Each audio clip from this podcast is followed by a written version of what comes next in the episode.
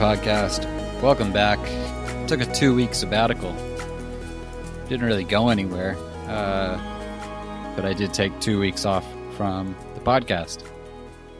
And had been doing it weekly up until this last week. So apologies if you looked out for that episode, but I would say I needed a break. I but I didn't take a break. I've been just swamped with work. Um, so if you've been listening uh, to the past episodes, you know that I was pursuing uh, a real estate license for our first six episodes, and I had, uh, of course, gotten that license towards the end of those episodes, and then started working, and I have just been going nonstop and I'll talk a little bit about that. But like I said, apologies for for ditching out on you. I'd like to probably do this show, you know, once every couple weeks, maybe make it a bi-weekly. Um, I'm gonna keep doing the episodes, but maybe maybe giving myself a bi-weekly would be safer. I don't know. Maybe some weeks I'll do it once a week, uh, some bi-weekly. Maybe I'll do 15 episodes in one week and surprise everybody. But uh, I think the important thing is making it, um, you know, not putting too much pressure on myself and keeping it uh, the purpose going of what it what it is and what it's for is pursuing the dream and entrepreneurship. And I got to make sure that I'm also hitting my own goals so I can come back on here and vent or report, do all that good stuff. But I'm back. Took my two weeks. Now this is uh, episode 107. And I I almost came back last week and did one, but I had such a special guest for us on this episode that I didn't want to um just come back and do, you know, kind of a, a filler episode. I wanted to have have a great guest to follow up those New Orleans episodes that I did. And so we have a great episode planned uh, for this episode. It is uh, Dominik. Dominik is a good friend of mine. He's also kind of a colleague in the same um, field as my store, which is the Dreaming Peddler. About 70% of our business is crystals of all sorts gems, crystals, rare minerals, meteorites, tektites, all that sort of good stuff. And I had met Dominik through that. Uh, we actually had purchased some items from him at his old position, his old job, when we very first got started. So, um, you know, we we would see him every once in a while at the place that he used to work, and very quickly we we became friends, and we would really only work with him every time that we went to that one spot. And um, then one of the times we went up, he announced he was like, "Hey, I'm I'm out of here. I'm leaving. It's been years. It's not really a lot of growth where he was." And I'll tell you, if if he was my employee, I would I would have paid this guy handsomely and I'm not saying he was underpaid or anything. I I know that it wasn't like a commission thing, and like I had said, one of the main reasons we went was to deal with with him directly. So uh, he had he had set off on his own, and um, for a while he he was kind of just doing his own thing online, um, and now he has his own business. Super proud of the guy. Very happy that he and his uh, his lady friend have started an amazing business up in Mount Ida, Arkansas. Um, and then he is also a YouTube personality. So, and I wanted to make sure I had the numbers right. I pulled, I've got his YouTube up here, but he's got currently 30,000 followers or subscribers. Sorry, subscribers, which is even harder than any sort of followers on YouTube. And just coasting through some of his videos, I mean, this guy's got 900,000 on on one of his videos, 300,000 on another I'm looking at. He's only got 36 videos. He's got hundreds of thousands of views and um, thousands of subscribers. And what he does is he goes out and digs for crystals out in nature.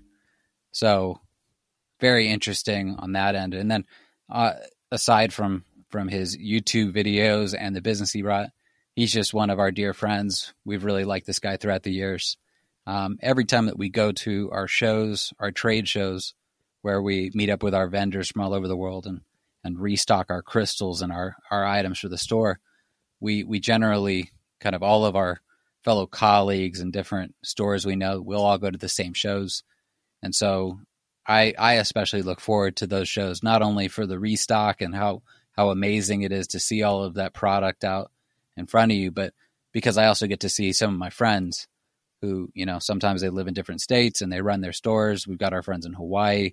We, of course, got Dominik over in Arkansas. We have another one of our friends, uh, Mad Chiller, over in Michigan, who comes down, who I had met through uh, Dominik.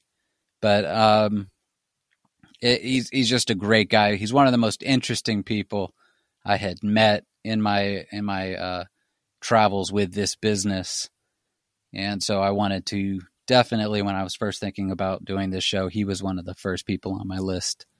He's uh, you know, I'll have to ask him the exact height that he is, but he's I, I'm probably I'm six foot two and shrinking, but I know that he is he's got to be six foot four, six foot five, long dreads, and he's from Germany. Uh, so we're going to talk to him about what brought him from being a, a, teenager over in Germany to want to come to the U.S. and kind of the uh, variety of paths that he took to eventually get him into Arkansas, where he was pursuing his main dream of of working with crystals, working in the land. So he's coming up just a couple minutes. But uh what's going on with me? Man, 7 days a week, 24/7. So I'm I'm quickly learning. You know, I've I've had a lot of jobs as I've talked about, and I think that the closest uh, this this job reminds me kind of of two jobs that I've had, and and one of them is is the job that I'm currently doing is this business, uh, the Dreaming Peddler, running running the store. So starting something from the ground up, kind of having nothing, also having no one really kind of holding your hand doing it, but uh, it also reminds me sort of of tour managing, in that you're kind of kind of left to your own devices out there, um, but the pressure's on to make connections. So right now in this in this period that I'm in with the real estate thing, I think that I would assume that a lot of people probably, and I'm what two a month or two into it. I don't even know anymore. Honestly, these days have blended together so so nicely but I, am I'm, I'm still really fresh in it. But I I think a lot of people go into it and probably do a nice, healthy, slow start and a slow build, and I'm just not built that way. So uh, I have you know I, I have an office in my store in the Dreaming Peddler, but one of the first things I discussed with my brokerage when I was first interviewing them and they were interviewing me um, was you know they asked well, would you keep your office where you're at? Would you want to work for home or do you want to work in our in our brokerage office? And if you want to work here, then we're going to give you, you know, an office and a desk and, and resources and all that stuff. And I said, I was like, until I until I learn the ropes and get going, I'm going to be here. And I don't know if they really uh, believed me or not, knowing how tight in I was with my business. But I, I said, I was like, I'm you're going to see my face a lot in here and I really have been there um, every day. And so I was in there yesterday. They are closed on the weekend. People come in and out, but I was in there. Probably did you know maybe five hours. I went in eight a.m. this morning. Uh, Mimi forced me to come home about two o'clock. She said we got we got errands to do, but uh, I am I am thriving in this in this environment only because I'm not finding success like right off the bat. I did get my first listing uh, in my first month, which is what I was wanting to to do. Is I did get a listing, and I've got that listing on the market. It was a lead that was built through my through my business, the Dreaming Peddler, which is awesome.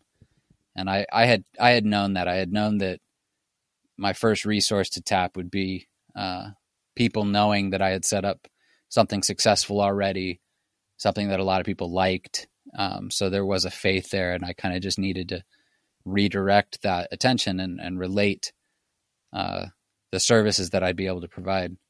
So I did get my first listing within my first month. Really, I mean, it was just trial by fire.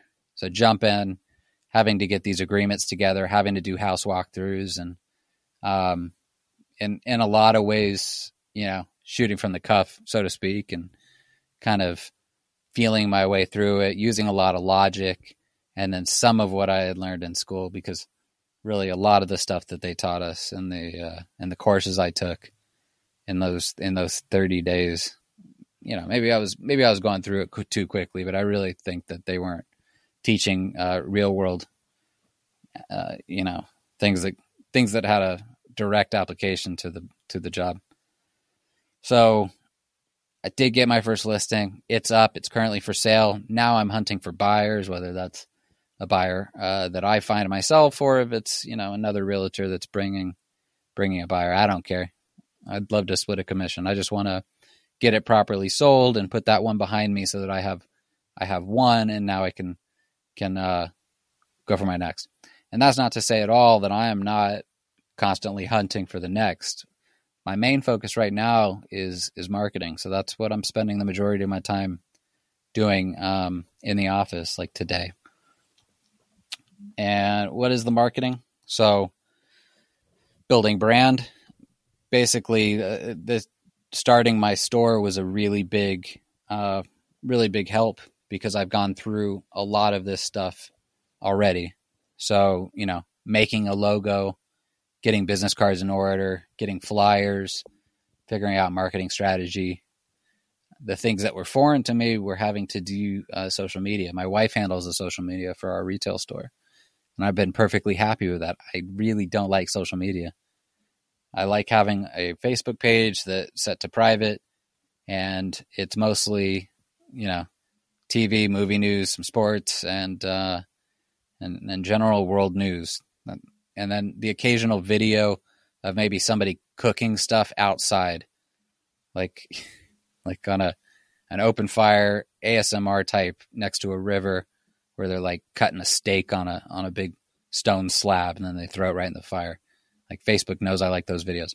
And so all of a sudden I've thrown Facebook and Instagram for a loop because it's like, oh, this guy's doing real estate now and we're going to feed him everything about that but I do have all my socials up and I'm learning how to do, you know, Instagram stories and I'm trying to stay engaged.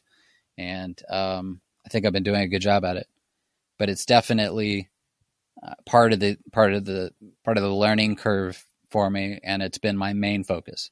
So seven days a week, I've been working work working on the marketing side of this whole thing. Also taking, you know, my brokerage is great in that they provide me with a lot of the tools and the resources that I would need. I'm going out and buying, you know, my pens, my uh, my tape, and all of that type of stuff. General office supplies, but they are supplying like nice, beautiful uh, uh, letterhead and and envelopes with their with their uh, Ramsey crest on it. So I'm going through, and I have a long list of people that I know through my store I have a long list of people that I know through family. I have friends. I'm writing all of them personalized uh, letters on this nice letterhead, including a couple business cards in there.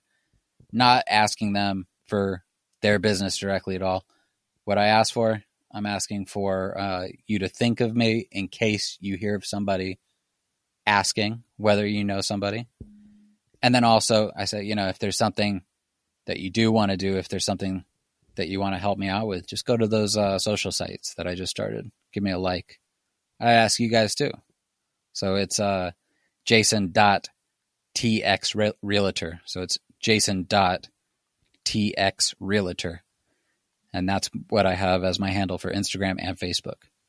And you can see kind of what my what my listing is and what um, what my the early forms of my social media presence are going to be. But you got to put yourself out there. With the peddler, I could hide behind this uh, this frog logo that we have, and just joke around and say, you know, I'm the peddler, and I can stay kind of behind. I actually have a um, framed picture up by our register.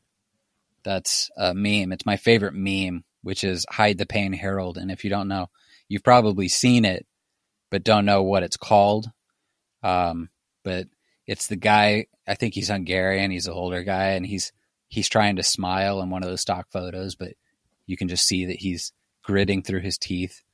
So I put that into a frame by our register, and it says our our founder, the ped the peddler himself. So I could always hide behind that and joke around, but um, now I got to be out there. That's part part of the gig. Got the nice, you know, nice suits, and anytime I leave the house, I make sure I'm a little more presentable presentable than I used to be, and you know, I'm not wearing Chucks anymore.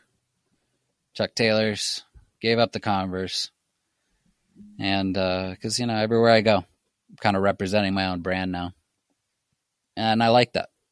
I like the new challenge. Like I said, I got my first listing in my first month, but I didn't sell my first listing in my first month.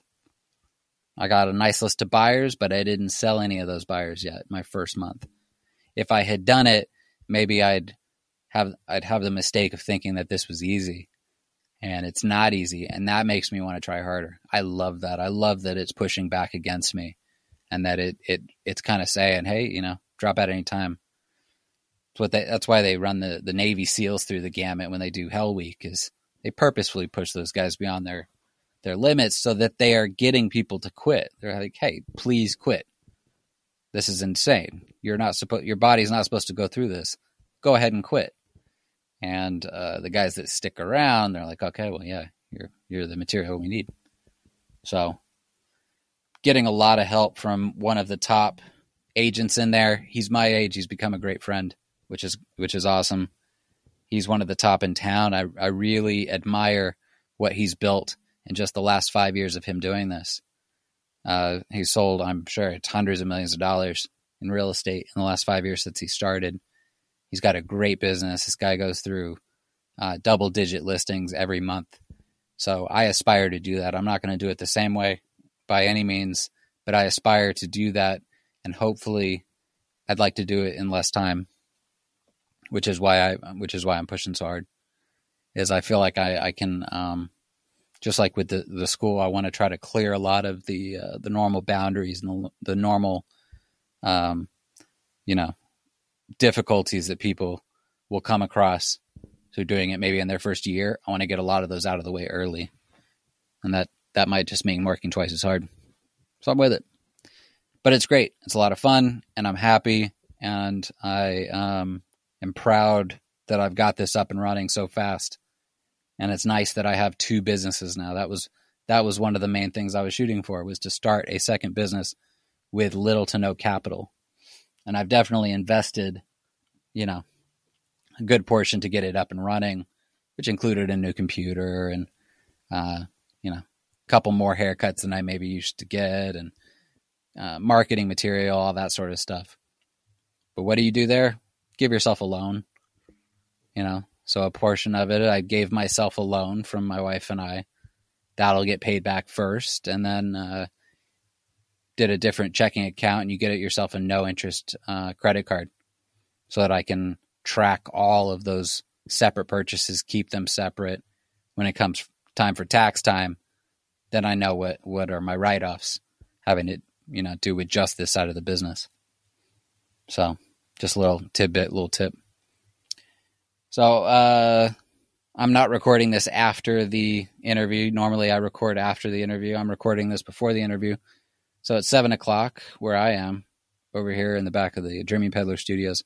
And I'm going to go ahead and uh, get Dominik on the line, and we are going to do our first remote. So it'll seem seamless to you guys, I'm sure. But I'm to go ahead and get us up and running and, and get the get the show on the road. So hope you guys enjoy. I'll catch up after the interview. We'll talk a little more. All right. So we have a uh, very special friend, very special guest, as I mentioned in the intro. Got my good friend Dominik. Glad that he could uh, make our remote broadcast here. Had some technical issues that we've worked through. The magic of radio and the magic of podcasts is that you do not uh, know that we had any problems, but we've been working on it for what an hour now. Yeah, Dominik? hour and a half or so it seems like. But hey, it's, it's good to catch up, and I'm grateful to be here. And we've been catching up. Yeah, and uh, we I had mentioned that we got all of the talking about me out of the way. We're going to make this all about you now. The spotlight's on you. But uh, Dominik and I know each other from the um, the business of crystals so to speak. And so we'll talk about that. But tell us where you're broadcasting from today. Doug. Well, I'm sitting in my office right now here in Mount Ida at the Crystal Garden. It's a brand new store that I just opened at the beginning of March. So yeah. And that that bird in the background is just perfect. Yeah. Because I mean the land is beautiful, and uh, I mean you, you're really living in paradise, and I know it's only getting better and better. But uh, so Dominik and I met uh, through a business that you used to work at. We don't got to name the business, uh, but there's there's several big guys up in the Mount Ida Mountains, and Mount Ida. You know, you can fill us in a little bit on on the draw to Mount Ida, but Mount Ida is full of natural quartz, right? And very iron rich quartz, and um, so there's a lot of of, of big uh, companies, big guys up there that do kind of a tourist. Uh, you know, you can go out there and dig, and you can go out and take pictures and picnic and all that. And then a couple of them will also do legitimate wholesale business. So when we were first starting, we went to one of those guys, and you happened to be the salesperson they put us up with. And man, I mean, that was a strike of fate because you were pretty much the reason we kept going back there. But um, when we heard that you were leaving, I was also very happy that you left and that you're going to set out on your, mm-hmm. on your own. So congratulations. Thank you. Yeah. I've, I've definitely been super grateful to my time at the company because, you know, I learned a lot. I was working there for 11 years, so I learned a lot there. But, uh, you know, I knew for several years there towards the end that, you know, it was time for me to probably move on because, you know, I felt like my potential was going to be much bigger if I was able to work for myself instead of just, you know, staying in that same, you know, routine, working for somebody else and not really making, you know, getting ahead. That's only way to live. That's true. Is to uh, get get your kicks and get your information from somebody else's business, but then you gotta break away and do your own thing. So let's uh, let's let's travel back some years. We're going all the way back to Berlin, Germany, nineteen eighty something. you want to go to 1986 when I was born? I, I wasn't going to give oh. away the age, but yeah, 19, it's it's on you. 1986 in Berlin, a young baby. Right, the wall was still so, up. Can um, you imagine that? I was I was born on the west side. I mean, I don't have any memories of that, of course, but that's usually what everybody asks. Wow. Yeah, but uh, that that's right. My parents yeah. were had a uh, property right there on the on the borderline, pretty much to East Germany. So I do have faint memories of like walking or like being in the cart, you know, in the in the buggy and walking along the the borderline and like hearing oh hearing gosh, the dogs, man. the patrol dogs bark and you know just my my parents talking to my godparents about it all and stuff. Now, did you did you and your friends ever find like a hole in the wall or you know was it a thing to try to get to the other side? No, not at all. It was like pretty much where I was at. It was um, on the it wasn't this inner city it was just like on the border to east germany so there was just like a big fence and they would like spray all the vegetation and keep it all pretty much like sand so they could see people trying to cross and then they would have you know lights and towers and guards and stuff. Pretty crazy but the the inner oh city i think that's really where people were trying to you know get from one side to the to the other more so through tunnels and you know houses and stuff probably about the same age. You know, when you and I were about the same age, I was living in Hollywood. I was living in the the depths of Hollywood. I went to uh, this elementary school right in the middle of uh, Sunset, Sunset yeah. Boulevard, and um, I and a lot of other kids, we'd have to stay in the after school program for like three or four hours yeah. every day, right? And so you're just out on the, the, the concrete playground, and they had those big eight foot fences, like you're in prison no grass, nothing. But one of the big things we would do because they would only have one guy that you know he didn't maybe he didn't graduate high school himself, whatever. But they would have one guy monitoring just you know fifty plus kids. So we became hooligans, and one of the things we would do was was everyone would switch out, and uh, and you know like maybe one kid does it this day, another kid does it. But we had this one little spot in the fence where you could push it push it out and crawl under. And so one kid would collect everybody's money, and then you would go out on Sunset Boulevard in you know basically like the late '80s, and you could run down the street and go to the comic book store, and then you would go to 7-Eleven and get some flaming hots and ices and bring them back, and you know you would smuggle them under the fence. Wow. And and we thought that we were just so Oh badass yeah. doing this, Y'all y'all definitely but were. You broke out. but but you know talking to you now I'm like had you broken under that fence you might have been shot Right, but the thing is, I guess I was on the right side. You know, the people from the east You were on the to right break side. out. Yeah, so I was. Yeah. I feel like I was blessed from the beginning. You know, like my family is really wonderful, and growing up in Germany and That's in good. Berlin, you know, you, you get all of those different cultures. There's so much freedom. You know, as I, I think also, of course, the time that we grew up in, you know, was seemed a little more easygoing. You know, less less strained. what did your parents do what did they do for My you? mom was a social worker. Uh, she retired pretty early, so that was nice. We, she was pretty much, you know, always home when I uh, when I got, came back from school. did she work for the for the Yes. government or did she Yeah, what- she worked for the city, okay. and so she would like, um, you know, do health checkups on on children and stuff Yeah, like yeah. that, and unemployment. she get a pension Yes, yeah. she retired they do a pension okay what what did He uh, he worked for the city of Berlin. He was um, kind of like a construction manager. So like his last big project, he was overseeing the addition of like the Technical Museum of Berlin, and he did like a lot of restoration on um, old sites and like statues and stuff like that. Pretty cool Wow. thing, yeah, pretty cool Okay. stuff. Because you know he would every time I go back, he like gives us tour of the city, and like he he even says, "Oh, I still have a key for this gate." You know, I don't think it works anymore, but it's like this gate to like the Russian embassy or something crazy, you know? yeah. that's amazing what what year did you uh, what year did you decide you wanted to leave Well, I left in uh, I left permanently in 2007 or 2008. so Yeah. you spent so you spent basically your entire youth Yeah, I left when I was 22. I um I the first time I came to the United States was when I came with my sister because she was a foreign exchange student, so she went back to see her host family and I came with her. And I think through her I kind of fell in love with this country and you know just the whole culture. And then it was clear. Now, did you Yeah. have did you have some sort of fascination with America though, or I mean, even like you know France or England? Did you did you look out and you you said you know there's there's something else out there that I, I feel I resonate more than uh, than in Yeah, I think it's just, you know, pretty much for the whole world like America just has this big draw through the music, through the pop culture, through movies, through the lifestyle, you know, the politics. So So what what was what was the band and what was the movie that maybe made you, if if it could be brought down to one, what what were they that uh that made you say, hey, there's there's something more out there? Ooh, that's that's a hard question. I don't know. I mean, you know, I'm looking at myself now as a teenager, so at that time, you know, my interests were changing a lot. But you know, The Simpsons, of course, was a big influence in my life at that age. You know, like, and um, you know, punk rock, like Blink 182, Sublime, those kind of that kind of music. Yeah.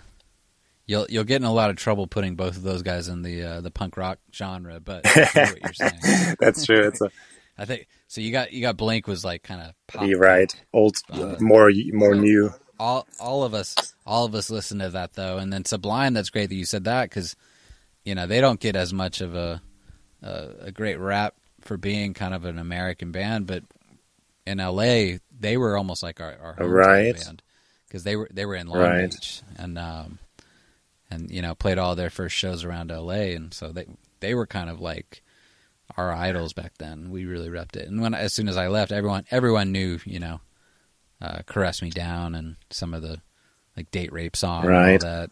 But uh, I've been a huge Sublime fan, so that's great to hear that they made it out to Germany and Oh yeah, well, and you know, big was. big time for me too. I think at that time was, um, you know, the whole Woodstock, the the appeal of Woodstock and the the the gener- the hippie generation. 99. no, the '69 uh, Woodstock.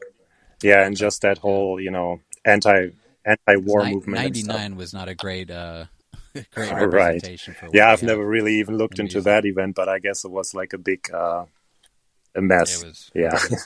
there's a great documentary. So, um, so you're were you actually influenced though by any of the uh, the bands and the culture that were actually in Germany because ironically, you know, if I'm looking at like kind of 99 2000s, uh, one of the bands I really loved was mm-hmm. Rammstein, who I think was coming out and becoming more of a global mm-hmm. band, but that was one of your uh, your your German uh, com- compatriots. I yeah, guess. not for me, but it was interesting because you know when I would come to the United States, people would you know ask me about that, and they would you know sing certain passages. Yes, so they were they kind of broke.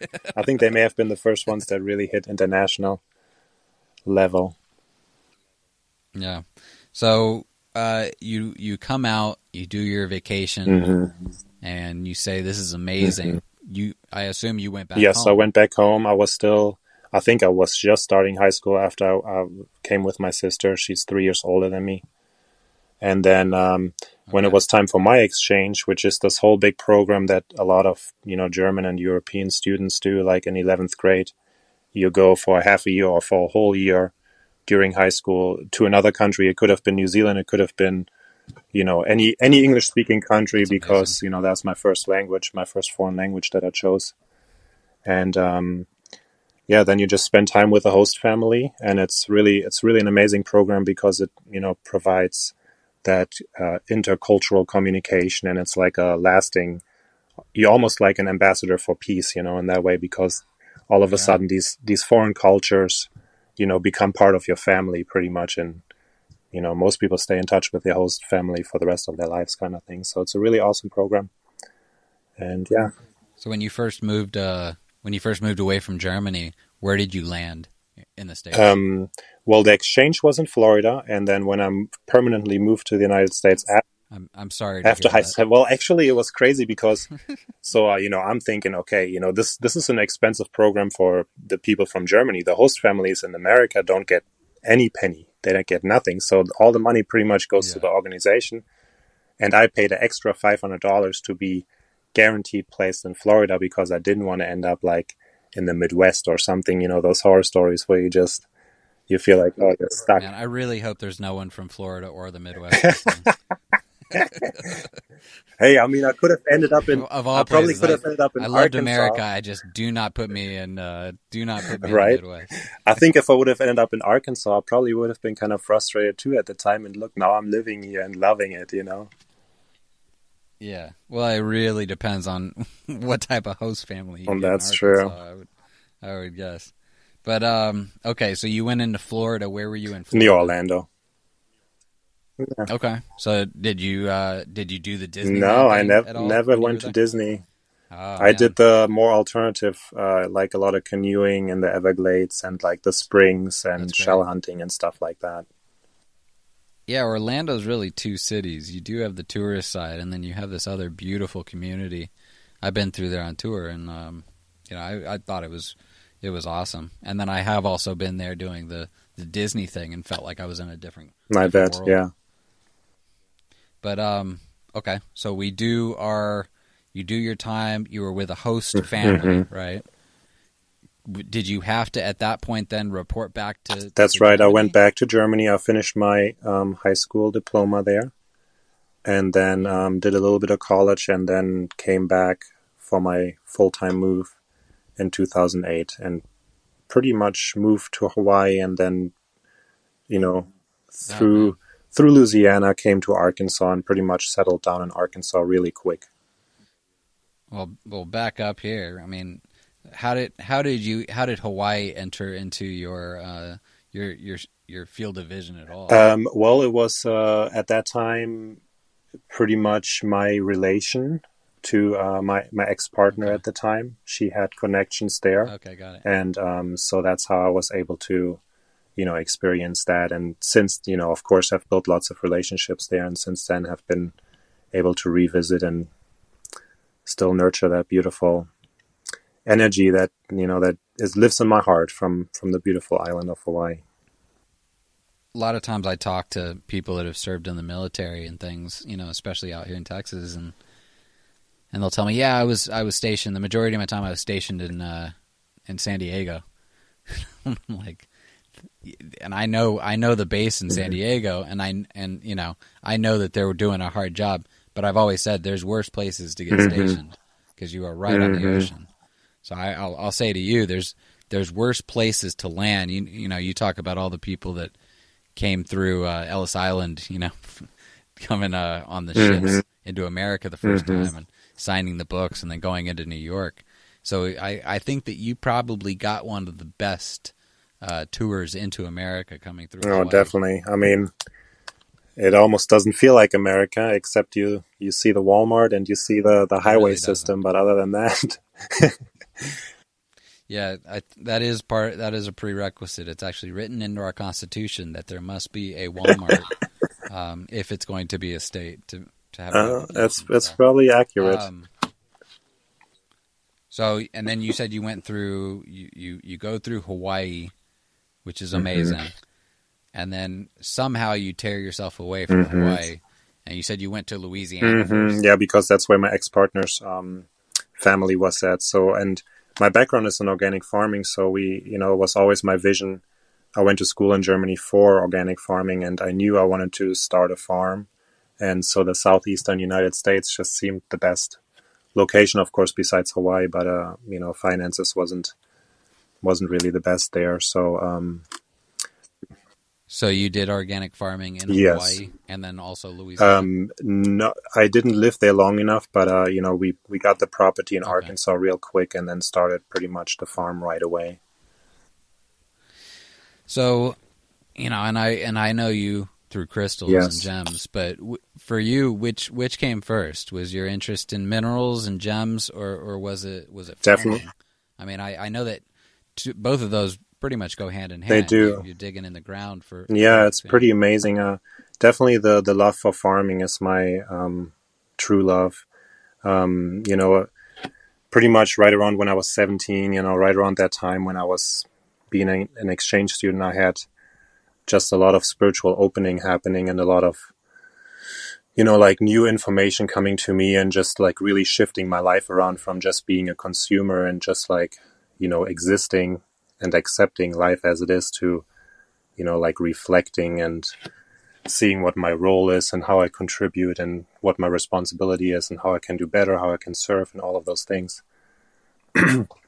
so yeah, that was the big the big shift in my life, I'd say. And then, you know, as I was learning about like it was kind of interesting because I was learning about yoga, kundalini yoga and meditation and at the same time learning about Rastafari and Ital living and, you know, meditation in their way and all of those things.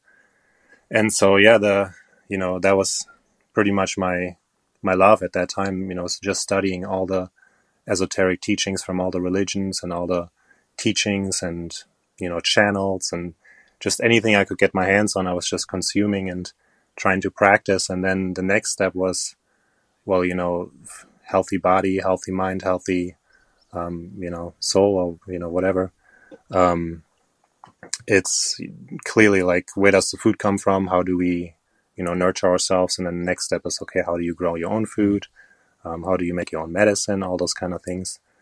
So that's how I really got into farming at that time. Like I felt like it was the biggest um, service I could do to the planet, like in terms of um, you know helping alleviate all the problems that we're facing. You know, food security, soil health, um, you know, biodiversity, uh, climate change, all of those things can be addressed through farming. So, um, yeah, I was, I was super idealistic and I was just like, man, screw school. I don't need to get a degree. I just need to, you know, plant some seeds kind of thing. Well, I think, you know, I mean, listening to you talk about that though, I think, I think most people that have even just, you know, a tiny bit of interest in clean living or, or, you know, uh, the environment whatsoever. They only go a third into what you're you've actually done and accomplished and we're interested in. Where they're like, all right, I want to take care of myself.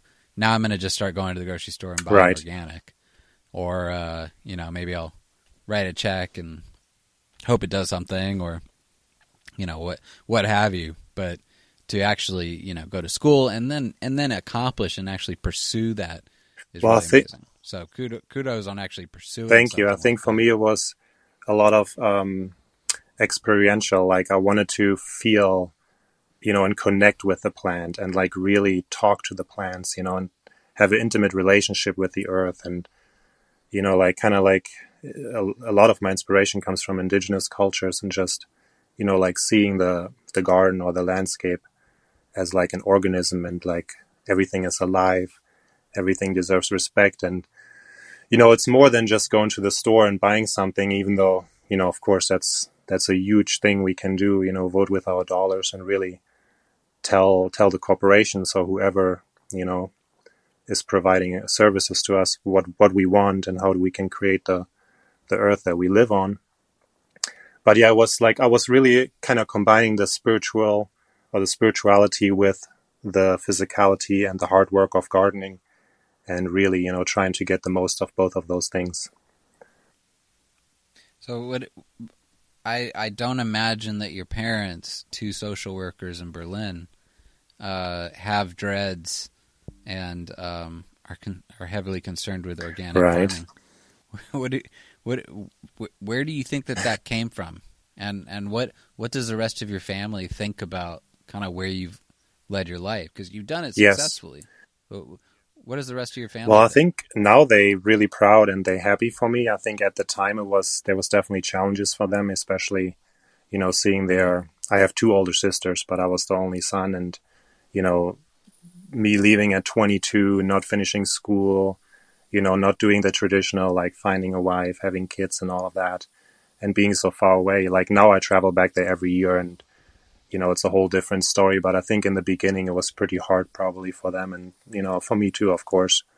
Um, but yeah, my I think, you know, I was like I said earlier, I was probably pretty blessed living in Germany because the consciousness over there, especially in the 80s and 90s and you know 2000s, was uh, ahead of America in terms of, you know, probably mm-hmm. can't say all of America. Like I know California and New York and places like that already you know, had much more food options too and more organic farming. But, you know, coming from Germany, it's a highly pacifist society because of the wars and it's a highly environmental, uh, environmentally shaped society, like very conscientious, uh, very um, trying to save resources, trying to save money, you know, very frugal and, you know, those kind of things. So I think a lot of that also had to do with you know, kind of giving me the right framework for really appreciating nature and really, you know, Chernobyl happened right mm. when I was young and people really questioning like where's yeah. our energy coming from and you know there was a lot of acid rain in the 90s so they had to address a lot of stuff over there and um, you know the european union i mean say what you want about it but there's a lot of uh, consumer protection too that that happens like for example in, in america a farmer can grow gene manipulated seeds and you can be the little organic farmer next to them and their seeds can contaminate your seeds and then they can sue you because mm-hmm. then they, then yeah they, they can sue you because yeah. it's their patent. But in germany it's the other way around. If you know if your seeds get contaminated then you can sue the company you know because they need to maintain their their property you know they can't just let it go all over kind of thing so yeah, the the whole framework is a little different. So I'm grateful for that. And then my grandma, she went through Second World War with two kids and all her prized possessions in like a little cart that she pulled behind her, which pretty much was her pots and plates and stuff like that. And you know, I, I mean, I can't even imagine having two boys and being by herself. Her husband died in the war, and like carrying her possessions like that, you know, in, in the in the rubble of Berlin kind of thing. Is your is your lineage oh, yeah. German? Yeah, through and through. So, where where were your grandparents located? Were they? Um, they were. My my grandfather was um, actually in in modern day Poland, but at the time it was part of Germany, and um, my grandma, she, um, I think it was Eastern Germany, might have also been, you know, or actually it might have been um, closer to the coast, like the um, Baltic Sea kind of thing. Yeah. But yeah, my grandma grew her food until she was 90 years old, and she lived in the in the top floor of an apartment building, and she had like in Germany it's really cool, like all the people that have apartments they can apply to get like a little garden spot, like a victory garden kind of thing, uh-huh. and you know you can't you can't live there, but you can grow your fruit trees and stuff. So she would always walk there from her apartment, grow all her stuff, have all kinds of fruit trees, and make the most delicious pies and lunches and dinners. I mean, I have the best memories of eating at her house. And you know, she was she was farming until she pretty much couldn't anymore, and she would like dig up the cold sensitive plants like in the winter and carry them up into her little windowsill and stuff. And so, right, even though you know at the time I wasn't really like, oh wow, this is amazing. Let me learn everything I can from this amazing woman. But I think just being in their presence, you know, really did a thing on me, you know, to where it really could bloom. It was like seeds that were planted inside of me, and then later they could sprout yeah. and flourish. Yeah, my uh, my great grandmother was um, she was the only one in our family we can see that had actually had a retail store, and it was called Antiques and Antiques. so she had a, she had an oddity store, and like nobody else, I barely knew her at all, and then had found this out after I'd opened it up. So I think, you know, maybe maybe some things linger in our DNA, and um, they need to they need to be expressed right. at some point. They sprouted right. with you. So when did uh when did when did you become interested in crystals though? Because I mean then I know that the organic far- farming is a big mm-hmm. passion of yours, but really your profession and your drive and where you've gone in life has been driven by absolutely gems. You and I are very similar about, about that. Right. So, um, but uh, we we differ though in that I I kind of fell into it, but I've always admired the fact that you have pursued it. I, I kind of feel like I fell into it too.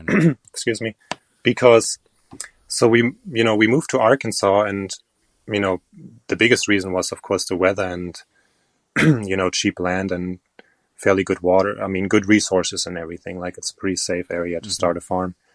But then, you know, just trying to grow the food and selling at the markets and really like using up all all the capital in the property and like in structural upgrades and things like that. Like it became pretty hard pretty fast. You know, not a lot of money coming in. You you really um, tied to a schedule in terms of harvest and getting it to market, and you, you don't really get a lot of money. And this was, you know, pre 2010, so there really wasn't the market for organic produce like there is today.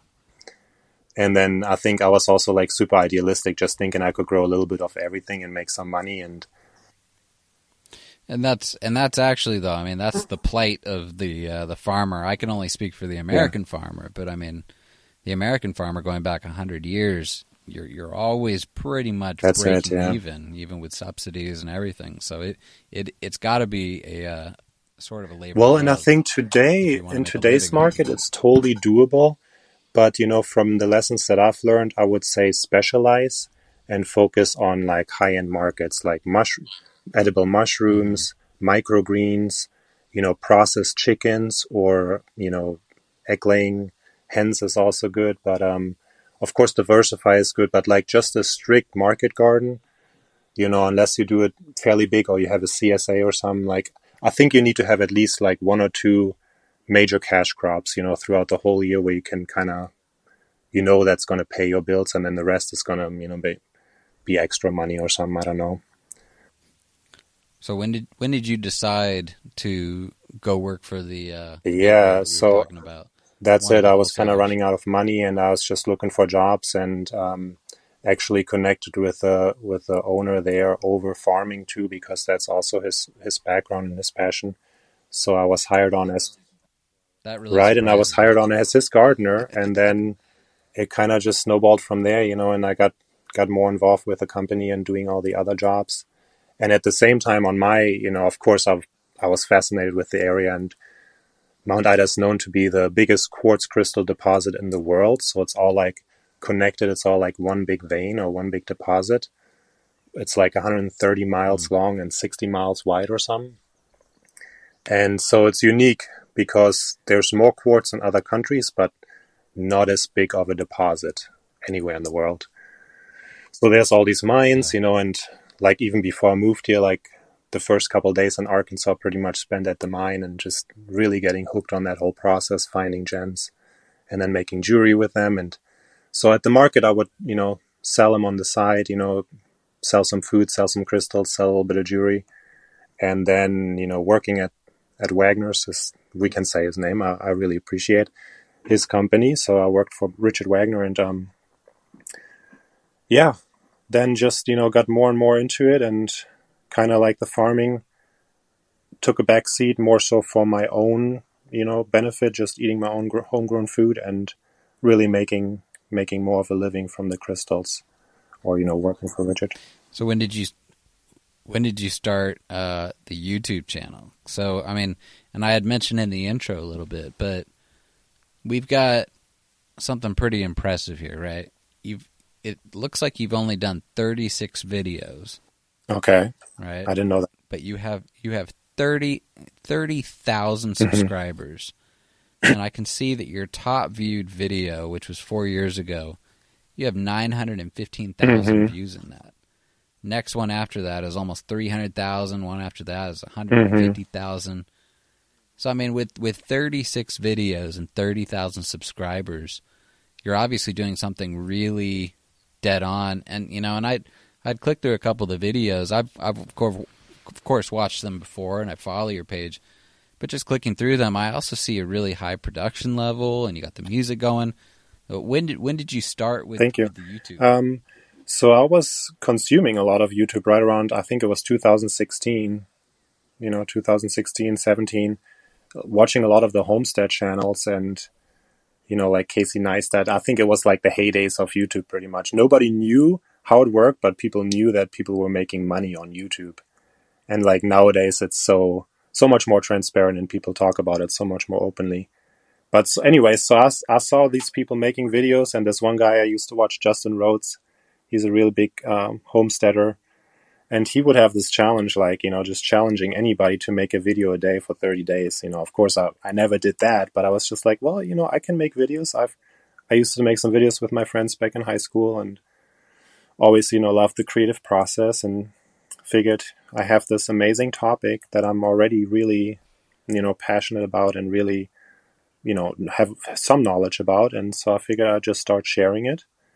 And um, yeah i feel like the, the content is relevant and stays relevant because you know people come here to dig crystals so they will google it how to dig for crystals you know. And so all these locations will even for you know a video that i made four years ago still gets plenty of clicks so i guess my niche is really you know it's really quite great for that's how i'm able to get those numbers i guess you know be just because of the content and i and i don't assume that it's monetized. I know that they've changed all their their rules on. Yeah, they've gotten stricter, but I I'm actually drawing some money. Um, it's been pretty cool. Like the first couple years, you know, I'd get a paycheck like every three months or something, because it has to it has to reach up to a hundred dollars before they pay you out.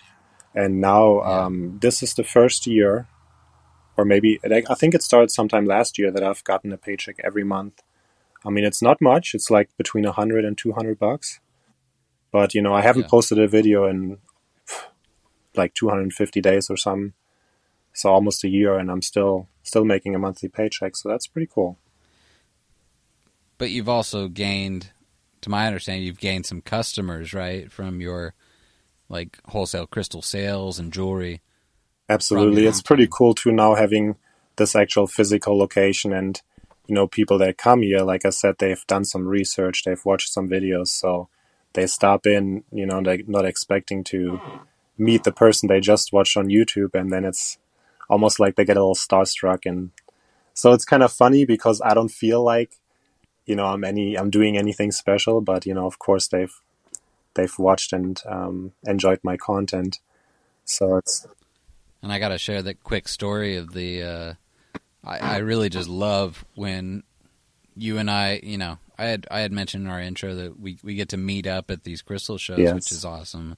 We usually have a meal together, you and your wonderful yes. lady friend, and um, that this this last Tucson that we were at, I was with, um, you know, I meet up with my friends who run two of the largest crystal shops in Hawaii, and uh, it's Facundo and Emmy, and you know, we were planning on meeting up in Tucson, and I was like, "Well, I want to host this big this big dinner at this great Ethiopian restaurant I love to go to, and I want to bring my friends, and I really think that you guys would get along."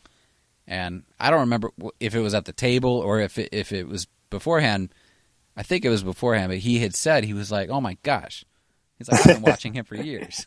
so you got these guys in Hawaii who um, he was he was a big right. fan, and and then when we sat down at the table, then you also find out that they're really really into yes. organic farming, and uh, they have preserved land in Hawaii yes. where they farm, and and so it was that that was such a great night where I, I kind of sat in the middle and just listened to you guys go on about all these things right. you had in common in in different parts of the world, and they were also, um, I think they're from uh-huh. Argentina, uh-huh. I forget, but uh, maybe Chilean, but you know they're also somebody that were uh, that had migrated to America and came through Hawaii and got into the business of crystals, and there we were. Interesting. Kind of brought together by. It. Yeah, it makes you wonder if we, you know, what, if there's certain impulses that you know certain groups of people will follow, you know, and then all of a sudden the paths connect and you realize you've been on the same journey. Yeah, that's it. Because sometimes I ask myself, like, how in the world did I end up in Arkansas from Germany? Like, I could have, could have really been anywhere, or at least stayed in Europe, you know. And so I feel like there's some, and especially now with having this big reach on YouTube, having 15 acres here where I can host people and receive customers and kind of like create an energy of what it is that I want to bring to this world and that I want to share with this world. And so I do feel like, you know, there's a certain responsibility or a certain mission that I have that I'm still trying to step into fully, of course.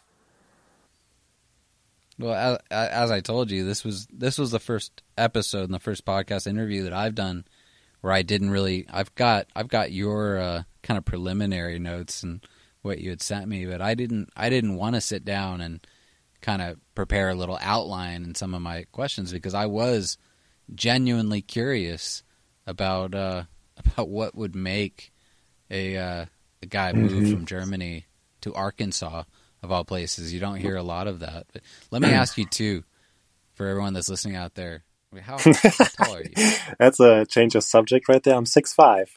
I just found out. I always thought I was six four, but I remeasured. I'm six five. I, I, I, was talking about it in the intro, and I said I'm I'm a fairly tall guy. I'm six two and getting shorter every year, as you do when you get older. But but I was like, I, I there's few people that kind of tower over me, and I think that your dreads add a little height on top of it too. But you know, I, I just really need to put out the image of of you know what you are. You're you're such an interesting guy, and when you come into a crowd too, you're kind of towering over but everybody you got your dreads, you got your amazing accent, and then a wonderful kind of energy and life about you. So it's it's something very unique. It's interesting. You know, yeah, it's interesting because when you're tall, you don't really, at least speaking for myself, like I don't experience myself as tall. You know, like I, I guess I don't have another perspective, but. I think that the world average for men is between five seven okay. and five nine. So we we are we are freakishly right. tall compared to compared to a world, and I'm sure you know most of that is probably China right. and India. But it's just but, like uh, you know people like oh you're so tall this and that and you know it's just like okay like this is the only only life I know like I'm not I'm not judging you small people. but yeah, the, the people at the um, um, at my hardware store where I buy all my building building stuff for this recent project, they they just call me the German giant. right. um so we of course knew you, you know, when we first came up there and uh and as you mentioned it was Wagner, but we you know, we had done some of our initial wholesale purchases up at Wagner, and we're buying little things and we're searching out different vendors, but really the only reason we kept coming back was because, uh, you know, and not like I have any love loss for, for Wagner or anything. Um, he's he's a very eclectic guy, um, but but we were really coming up there because of the amount of help and assistance and knowledge that you were mm-hmm. bringing each time. So we would call ahead, and we found ourselves we're like, well, we don't want to go if you're not there that mm, weekend or whatever, and and um, but it, but I was also very crushed, and you don't have to comment on it, but I was crushed when I heard that like you weren't being, you know, just I'm I'm not going to say that you weren't paid appropriately or anything like that, but I will say that if you were working for me, you would have been vice president of the company. I mean, I I would have made sure that I would have uh, taken somebody like you that not only knew all my product, but also made such a an amazing impact for every customer that you were working with. I would have made sure that you were really happy. And I don't I don't want you to mm-hmm. respond mm-hmm. to that at all. I'm just saying that that that's what that's what I think I would have done. But I know that after so many years there, we came up one of the times, and you kind of said to us very quietly, "Hey, listen, this will probably be the last mm. time that I'm going to be working with you." And um, and and we were both we were both sad and and thrilled, and I think that it was also, you know, thinking about it now, it's a really interesting kind of thing I'm putting together. But you know that your move on kind of also uh, mm-hmm. grew our business because really, had you not left and kind of opened my eyes to you know the world of of trade shows mm-hmm. and kind of a bigger wholesale world that we mm-hmm. needed to connect with, uh, I probably would have been taking an easier route and um, maybe continued there and continued going locally. But uh, I think that you're breaking away. I, I got to give you give you credit. I'm, I'm kind of just putting it together, but I, I think that your move also mm. helped to move us. But um, I think that you know once once you left and um, said that you were going to go start your own thing, I think that that was also kind of what developed our friendship mm-hmm. a little more too, where where now you weren't working there and uh, we weren't just buyers. I think that now we're all kind of just right level friends, and, and that's where we started hanging out at the uh, at the gem shows and keeping right. in touch. And so that's all, it went it went from me being kind of the middleman of selling you guys stuff to just us supporting each other and trying to find the best deals at or the best vendors at the shows, which I like a lot better.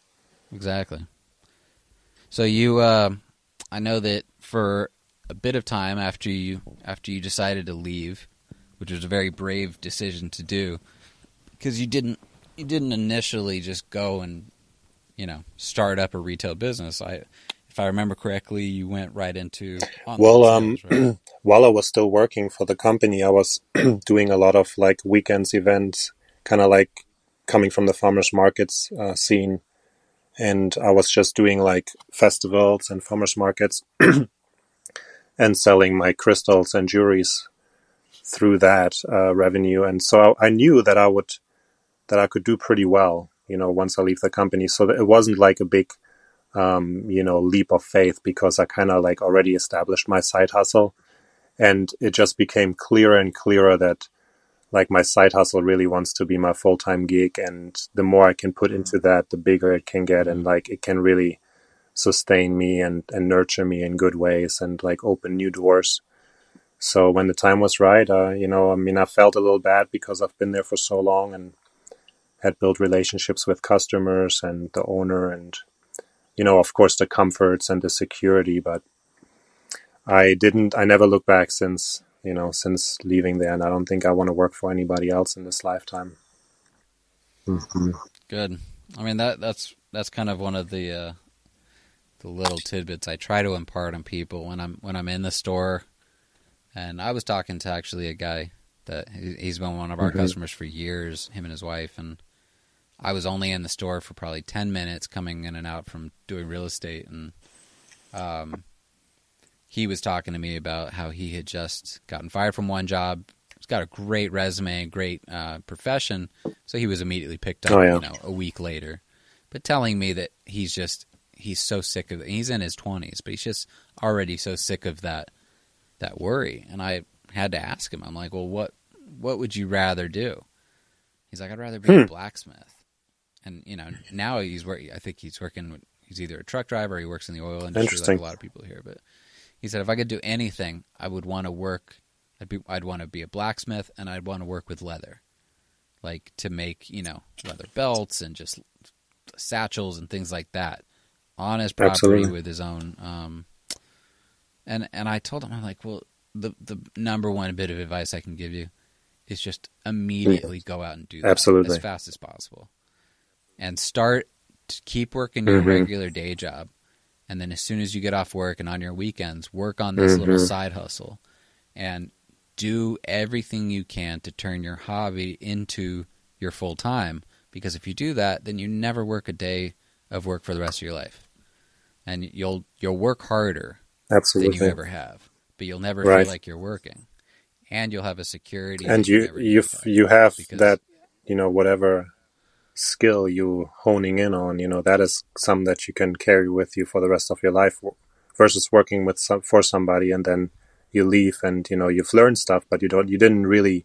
become an expert in whatever skill you know you really want to pursue Yeah. but yeah on that same note like that's what i recommend for people like if they already have something creative that they're actually making a product like jewelry or belts or pouches or tie dye or anything you know it's the the time right now is i mean i don't know this year but in general like there's so many markets and so many events out there that you can you know sell those things and people are looking you know the consciousness is growing for like handmade things you know uh, locally grown like all these you know kind of more slow like cottage industries you know handmade stuff i think is, is got great outlooks you know for becoming self-employed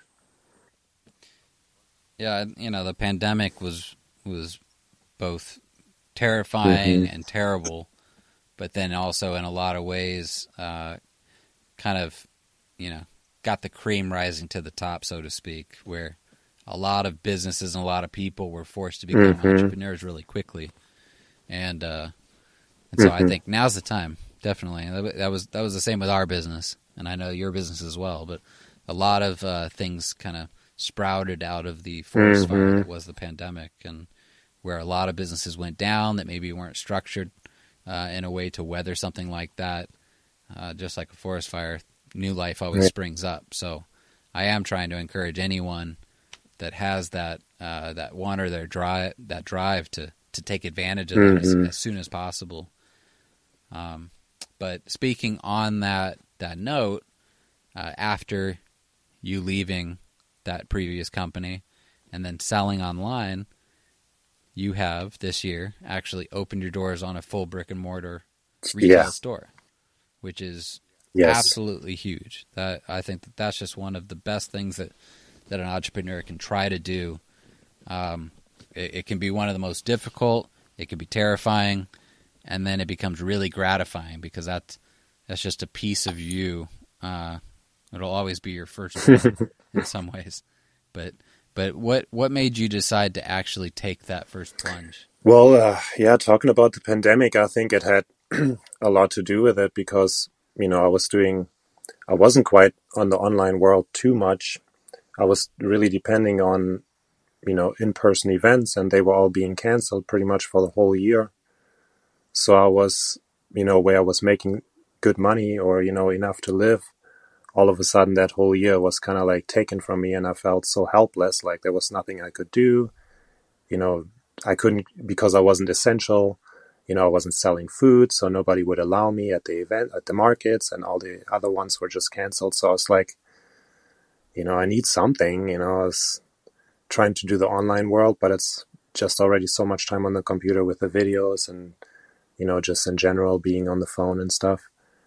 And so I think that's really where I realized, okay, it would be nice to have like my own space where I can, you know, receive customers and kind of create my own vision and my own energy of, you know, how I want to interact with people. And yeah, so that's, I think that's really where that happened. And then, you know, I've always, ever since I separated from, from my ex partner, you know, was looking for a new place to start a farm again and kind of like go back to my roots too. So having this place really, I think, is going to combine those two passions with having the gift shop, but then having plenty of land around here to be able to have gardens and um, little herb gardens and stuff and animals and greenhouses and just be able to you know we already have the visitors that come from all over the world and lots of families and children and so it's going to be really exciting to not only share you know the beautiful crystals that we find here but also to be able to you know just even just expose people to organic farming, to maybe some vegetables they haven't seen before, some herbal plants they haven't heard of. And, you know, like, because when I look back at my youth in Germany and like it's stuff that at the time you don't even realize, but, you know, it's a little visit to a, to a petting zoo or a, a class trip to an organic farm and you think, oh, this sucks because you're 14 years old and you gotta harvest onions in the morning and you think this is just the stupidest thing ever.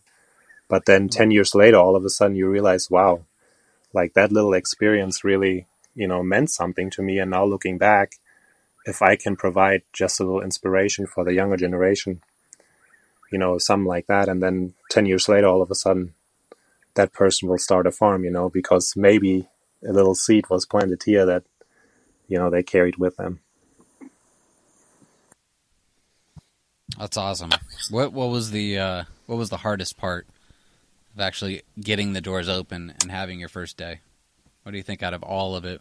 What was the what was the biggest hurdle? Um, probably just finding the right place. Like I was getting really anxious, and I was you know looking at all these different places to buy, and you know kind of almost losing faith. But then like the universe was always like, no, this isn't it. And, you know, I was almost signing the contract on this one place and then it didn't work out and I was kind of upset about it and you know just to find out like it's all meant to be like this property was supposed to be the right one it just took a little longer and you know once i feel like once i got it it was kind of just like a a blessing like i still pinch myself you know because i was looking at this place pretty much ever since i moved to arkansas and i was like man that would be a nice place to buy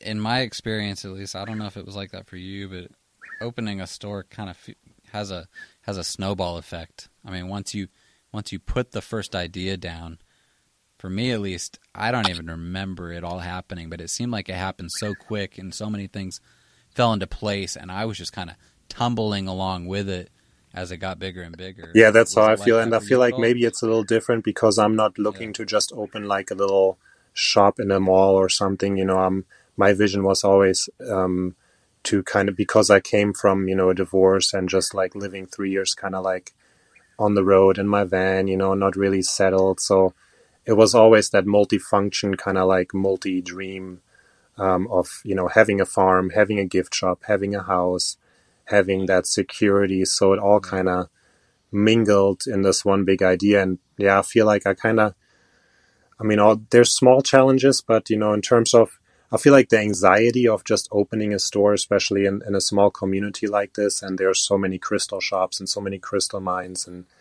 you know, just like almost being that vulnerable about, okay, this is my product, this is my prices, this is, you know, my art, this is what I, you know, believe or want to send out in the world, and you know, it's almost like you go from being a little anonymous to all of a sudden being you know, a public figure in the community. And I mean, I already was that with the YouTube channel, but yeah, yeah. so that was, yeah, you know, that exactly. was, there was a little anxiety there for like the first opening weekend. And I feel like I was able to um, overcome some of that by having a neighborhood, par- you know, having neighborhood parties and inviting the community and, you know, just kind of like being upfront with what, what we're doing and stuff, you know, and what to expect and stuff. So everybody kind of feels included and doesn't seem like we're just gonna do, you know, another business and we don't care about the community kind of thing, you know. So I always like to ask this of uh, some of the entrepreneurs that I've had on so far, but um, if you had one bit of advice to give your um, former self, I mean, let's let's go back to uh, twenty. You were uh, twenty two when you first took mm-hmm. your trip out here, right? What what would be the one bit of advice if you could if you could send a uh, an email back through time to your former? Oof. Um, I guess you know. I don't know. I'd probably probably write a whole book. no, I, yeah. And what if? I think you know. I think ahead. a lot of it is about you know surrender and trust, and you know like visualize, really visualize what what it is that you have in your heart that you want to see manifest, and like you know, yeah. take time. Like you may not have the resources, you may not have you know, much, but you do have an imagination and you can just sit and almost meditate or imagine, you know, how it would look like, how it would feel like. And, you know, that's something I still to the, do to this day. It's like, you know, just sit and visualize, think about projects, think about ideas, and then just kind of let the land talk to me too. And then, you know, I get a lot of resolution out of that. But yeah, just have, have faith that it's going to work out, that, you know, what you, what energy you hold is pretty much what you're going to attract. So you don't have to necessarily work so hard in like making everything, you know, work your way. You can kind of, like, that's probably what I would tell myself, you know, like, just focus on on the things that you want to bring to this world and how you can do that and then the rest will fall into place kind of thing and and on the business side what advice would you give to somebody that's mm-hmm. just right about your age looking to do what you've just done open a brick and mortar of some type what is the one little bit of business advice that you would like to give to maybe help them avoid some sort of pain or heartache that you okay. um, I, I feel like my path has been pretty easy for the brick and mortar. So um, I may have not have enough experience in terms of hardship when it comes to that, but I do feel like my path is a pretty good blueprint for other people in terms of like let's say you're making a product and you know you're not just printing shirts or something online that you know you don't need need creativity for so much but let's say you're actually a juror or something or you know you you offer a service or something you like I feel like go to these local events and these markets and test out your product and see you know how much you can make you know whatever it could, it could be baked goods could be anything. And then you know you have a good idea of could this work in a storefront too? And i feel like of course if it's quality if, if you know if, if the market is ripe for the product it should work so everyone can find you crystals of arkansas so that is at Crystals yes. of Arkansas. I know that that's your your YouTube. Is that also going to be your? Uh, uh yeah, um, Crystals of Arkansas, pretty much on all social media, and then this new project. That's that's gonna that's gonna be for the videos we were talking about. If anyone wants Correct. to go on there and hit a subscribe, and then give give a shout out to the new business. That's right. Yeah. So the new business is the Arkansas Crystal Garden. That's on um, Instagram, on kind of on Facebook, but pretty much right now mostly on Instagram. And um, yeah, we'll see. We'll see how much it grows.